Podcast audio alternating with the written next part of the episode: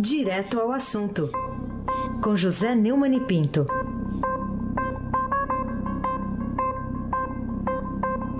Neumani, bom dia.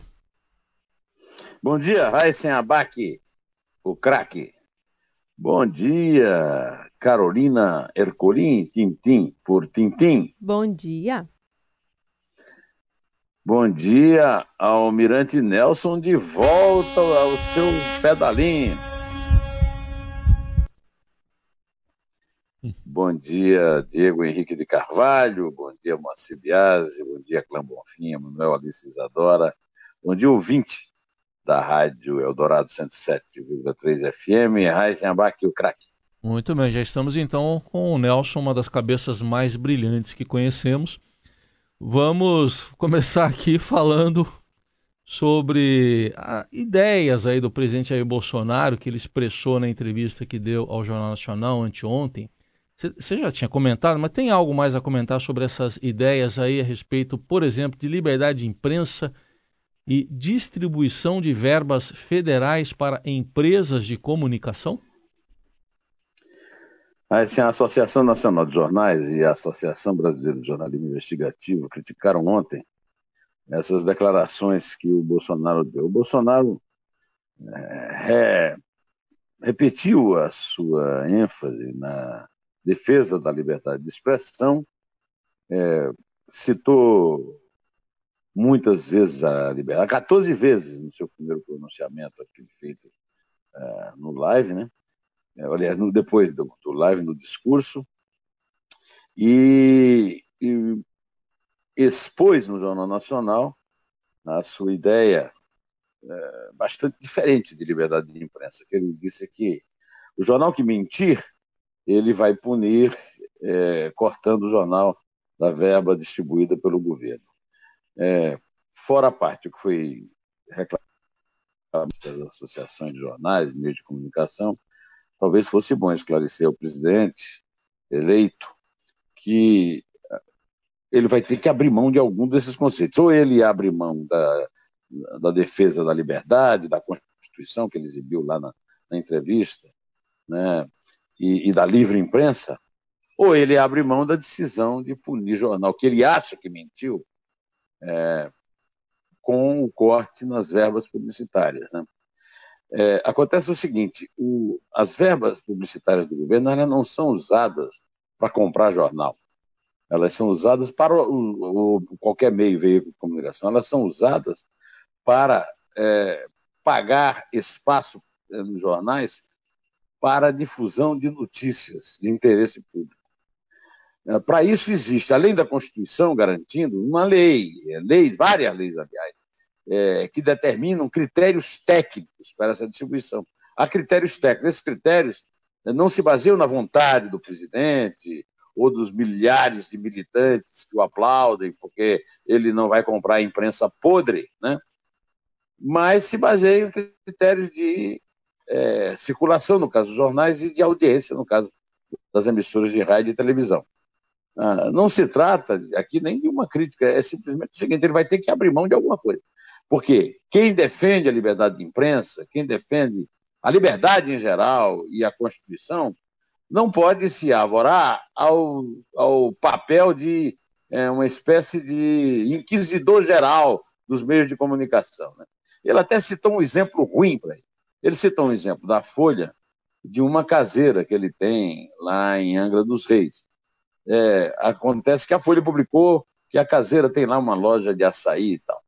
Então ele, ele usou um argumento, está sendo repetido pelos seus admiradores né, do mito, né, é, de que a mulher estava de férias. A discussão não é essa.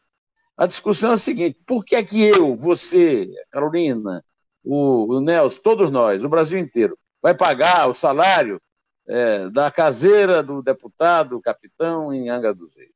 Isso não tem o menor sentido. Agora ele diz assim, não, ele pode dizer, é legal. Não, não é ilegal, mas não, não corresponde à imagem que ele passa de um sujeito que não usa esse tipo de coisa, né? Pagar um funcionário pessoal da casa dele, um doméstico, né? com dinheiro público. É, além disso, né, as questões que ele citou, elas estão todas previstas na legislação penal. É, o presidente não interfere nisso, isso é coisa da justiça. Se por acaso um jornal, uma emissora de televisão, uma emissora de rádio mentir, ele é, pode ser severamente punido pela lei, a justiça decide. Antes da justiça, o próprio público decide. O público cancela assinatura, troca de canal, não ouve aquela emissora de rádio, e esse é um direito e um dever de cada cidadão. O presidente da República não pode é, se avorar ao cargo de Torquemada, do grande inquisidor, daquele que decide o que, é, o que é verdade e o que é mentira, de acordo com as suas convicções ou, ou de acordo com as suas é, condições específicas. Carolina Ercolim, tintim por tintim. Bom, outro assunto polêmico que está dando o que falar desde ontem é, inclusive está estampado na manchete aqui do Estadão, Moro admite que pode aceitar convite para integrar governo. Queria saber de você, José, o que, que, pode acontecer com o Moro depois que o presidente Jair Bolsonaro anunciou que o convidará né, para o Ministério da Justiça ou também para o Supremo Tribunal Federal. É, Carolina, o... esse assunto também eu já comentei ontem, mas como você lembrou, o Moro se pronunciou a respeito. Eu vou até citar aqui a frase dele, né? sobre a menção pública pelo seu presidente eleito ao meu nome para compor o Supremo Tribunal Federal, quando houver vaga ou para ser indicado para o ministro da Justiça em sua gestão, apenas tenho a dizer publicamente que fico honrado com a lembrança. Caso efetivado oportunamente, o convite será objeto de ponderada discussão e reflexão. Segundo o Estadão, o Moro tem dito que, se de fato for convidado, vai conversar primeiro com Bolsonaro para identificar convergências importantes e ele acha que o Ministério da Justiça poderia adotar boas iniciativas. Né? Uma, talvez uma iniciativa importante do Bolsonaro será voltar a fundir o Ministério da Justiça com Segurança Pública. Não sei se ele vai fazer isso, mas é, o Ministério da Justiça virou um, uma quinquilharia, não tem nada. A única coisa que tinha era a Polícia Federal e foi lá para o Ministério da Segurança Pública. Mas mesmo com a Polícia Federal, o Ministério da, da Justiça não está à altura é, do talento, da da idolatria que o Moro tem. O Moro está à altura, sim, de uma vaga no Supremo. Mas a vaga do Supremo só vai ser aberta é, em meados de 2020, quando vai se aposentar aos 75 anos o decano Celso de Mello. Em seguida, em 2021, se aposenta Marco Aurélio Mello. Aí sim é hora de, de anunciar quem é que vai e quem não vai. Por enquanto, eu acho que o Moro teria de ficar no lugar dele, até porque a defesa de Lula já está arguindo que a, a, o próprio convite de um lado da política brasileira, na verdade não é mais um lado, o PT esqueceu que o homem foi eleito. Né? Aliás, tem um bando de petista babaca distribuindo aí a. Ah, o Moro não. O, o Moro, desculpe. O Bolsonaro não, não teve, teve. Mais gente não votou no Bolsonaro eh, do que. Aí faz uma soma lá, dá 80 milhões. E os 90 milhões que não votaram no Lula? Ora, vão catar prego, né, meu? Então, acontece o seguinte: neste momento, anunciar isso está é, tá aprovado por essa iniciativa da defesa do Lula, é como aquele zagueiro que mata a bola no peito e encobre o goleiro fazendo um gol contra. Foi um gol contra do Bolsonaro, vamos combinar. Aí sem abarque o craque. Ô Neumann, quem é o seu favorito para ganhar esse cabo de guerra entre o futuro ministro da Fazenda, deve ser um super ministério, né? Do Bolsonaro, Paulo Guedes, e o próximo chefe da Casa Civil, Onix Lorenzoni, a respeito da polêmica envolvendo a reforma da Previdência. Só para lembrar, o Neumann, contextualizar, segunda-feira aqui para nós, o Onix falou que não haveria reforma da Previdência agora. Aí ontem já passou a ter e aí baixou, baixou o tom. Se, se eu não estiver enganado, foram esses três momentos aí. É. É, eu acho que mais grave do que ter ou não ter a votação da reforma da Previdência é haver uma divergência tão grande entre os dois principais futuros ministros do governo Bolsonaro. Né? Aliás, o Temer aproveitou para tirar sua lasquinha, deu uma gozadinha, dizendo: olha, no meu, no meu governo não teve essas divergências, não. É, é mais importante do que discutir até a reforma da Previdência é, é mostrar que está é, tá havendo uma cisão dentro da equipe mais próxima do, do Bolsonaro, isso não é nada bom para, o que, para a grande missão que ele tem à frente. Eu escrevi um artigo, que está publicado hoje na página 2 do Estadão, em que eu me referi à, à, à grande tarefa que o Bolsonaro tem e que exige coesão total de sua equipe. O artigo chama-se Bolsonaro, o mito derrotou a ideia Lula, e, e, o olhinho lá do artigo é os quase 60 milhões de eleitores que votaram no capitão só queriam se livrar, livrar do ladrão. E aí eu, eu me referi a, já é, a essa, a essa confusão, né, esse suspense sobre a reforma da Previdência, sem me referir especificamente a ele. Eu escrevi o seguinte, ao encerrar o artigo. Não lhe será fácil cumprir as promessas de reformas, liberdade e democracia citadas na manchete do Estado no dia anteontem. Vai enfrentar a oposição irresponsável, impatriótica e egocêntrica do presidiário mais famoso do Brasil, que perdurará até 100 anos depois de sua morte. E não poderá fazê-lo com truculência, nem terá boa inspiração nos ditadores que ornam a parede do gabinete que ocupou. Sobre Jânio e Collor, dois antecessores que prometeram a cidadania varrer a corrupção e acabar com os marajás, tem a vantagem de aprender com os erros que levaram o primeiro à renúncia e o, outro ao impeachment. Talvez o ajude recorrer a boas cabeças da economia que trabalharam para candidatos rivais, como os autores do Plano Real e a equipe do governo Temer, para travarem um bom combate ocupando o posto Ipiranga, sob a batuta de Paulo Guedes poderá ainda atender a cidadania se nomear bons ministros para o Supremo Tribunal Federal e levar o Congresso a promover uma reforma política que ponha fim a fundo partidário, horário obrigatório e outros entulhos da ditadura dos partidos, de que o povo também quer se livrar em favor da desejável igualdade. Então, essa é a grande questão hoje, é, que, aliás, é, realmente abre uma coisa nova e abre um, abre um flanco na, na própria vanguarda do governo, que não é desejável, ao contrário da, da, da igualdade que nós queremos. Carolina Colim, tintim por tintim. Olhando, só um complemento que antes de você falar com a Carol, é, você citou o presidente Temer, né? Está ocorrendo neste momento, não estou dizendo que tem a ver com ele, né? Mas só o lugar é que chama atenção, uma operação da Polícia Federal para investigar fraudes no, na companhia Docas do Estado de São Paulo, lá no Porto de Santos tem o sugestivo nome de Operação Tritão. Se eu não estiver enganado, é um deus aí que habitava o fundo do mar. É isso aí. Tá bom? Não, Netuno. Netuno, é. Netuno tinha o Tritão, né? O tritão isso, é. É um, é um, é um, é, uma, é, é um espeto de É um espeto, né? Bom, vamos esperar aí para ver o que, que vai acontecer aí nessa operação aí, já que você citou. A, a, polícia, a polícia, Federal é. tem muita imaginação para os nomes das operações. É, né? Operação bom. Tritão é muito É bom, né? ótimo. Né? Bom, eu queria falar contigo sobre as críticas que a iniciativa de Bolsonaro já extinguiu ou ao fundir né, os ministérios como o do Planejamento, anexado ao da Fazenda, e o do Meio Ambiente, juntado ao da Agricultura, se poderão de fato levá-lo a desistir dessas ideias e assim também comprometer sua promessa de reduzir total absurdo né, das pastas, né, o número excessivo de pastas bate nos 29 né, hoje existentes. É, eu tenho hoje uma página inteira no Estadão né, falando que a ideia do, do Bolsonaro é reduzir tudo para 16 ministérios. Eu me lembro que uma vez eu almocei com o Colo antes de ele ocupar a presidência da República, na casa do empresário Zé Carlos da Silva em Campina Grande, e ele disse que reduziria para 12. Depois nós tivemos uma reunião com o doutor Júlio Mesquita aí no Estadão, ele falou também 12. Talvez 12 fosse o número ideal, mas 16 já está parecendo difícil. Porque tem muita gente querendo é, o, esse, esse, essa bondade, né? E o, o, isso aí lembra o Jânio, né?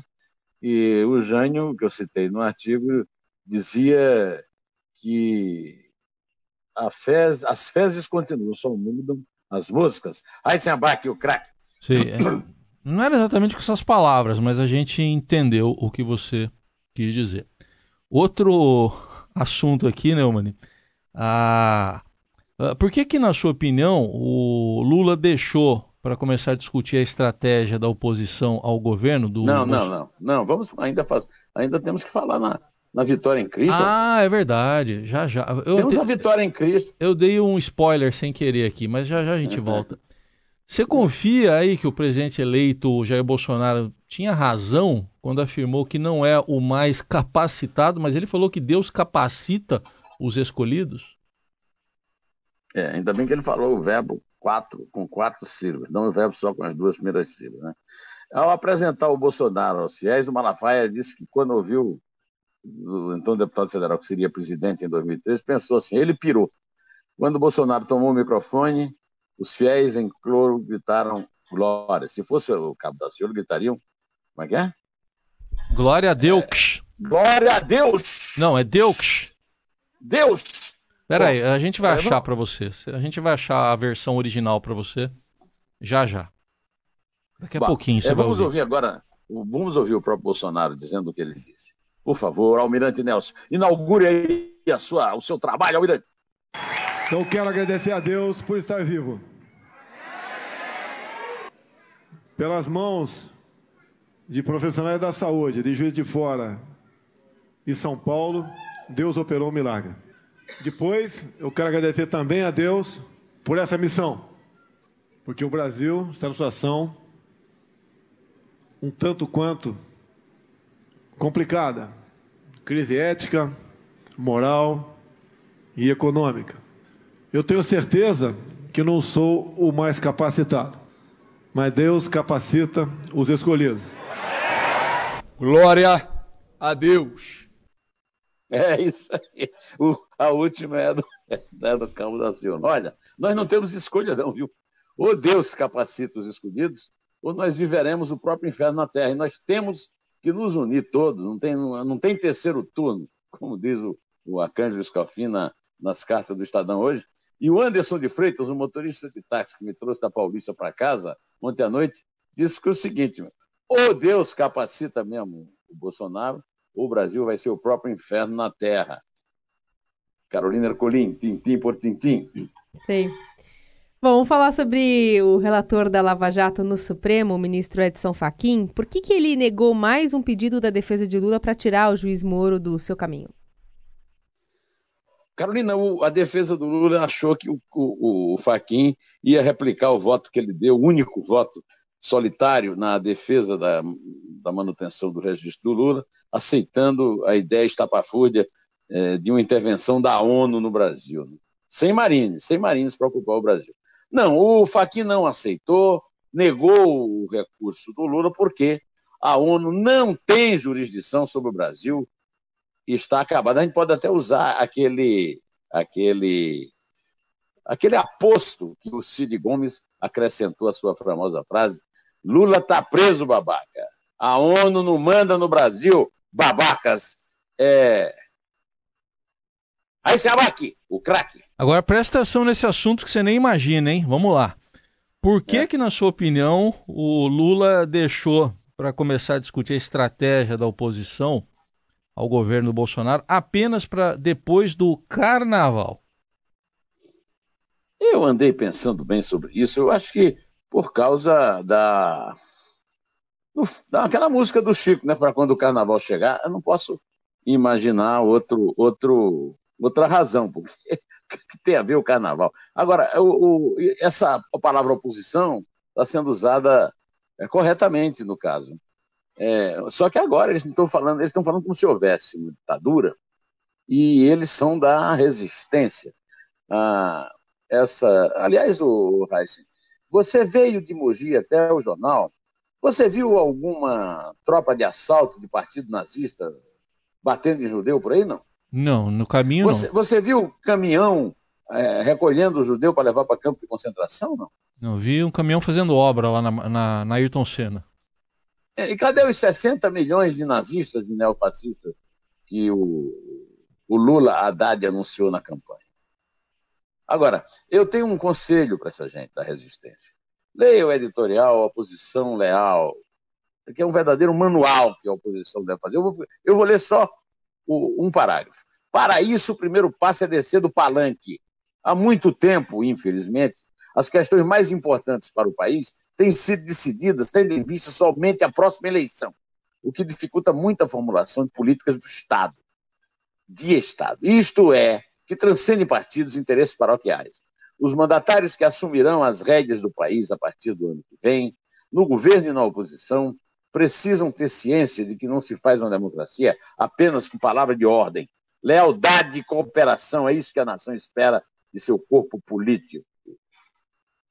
Carolina Ercolim, tintim por tintim. Ô, Neumann, é verdade que o futebol deixou de ser a paixão nacional, é?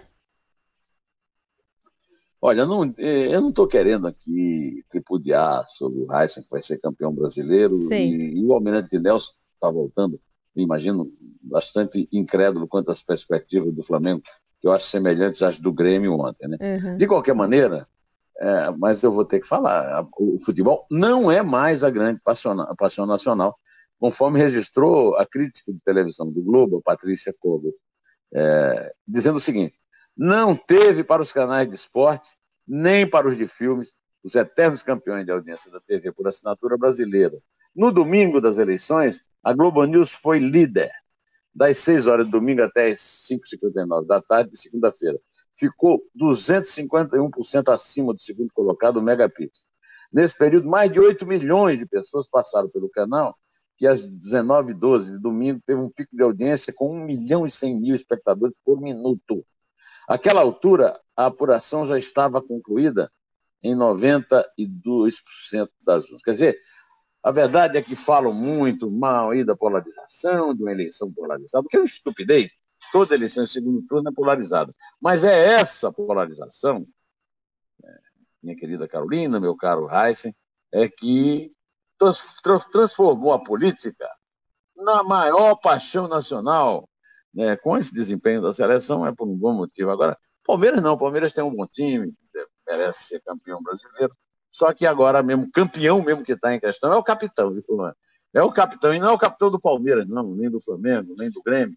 É o capitão do futuro governo, é capitão de si mesmo. Você lembra que o Lula dizia, que o capitão do governo dele era o Zé Disseu. O capitão do governo Jair Bolsonaro tem que ser ele mesmo. Ele é que teve 60 milhões de votos. Glória a Deus! Glória Pode contar, Carolina. a Deus. É três. É dois. É um. Em pé.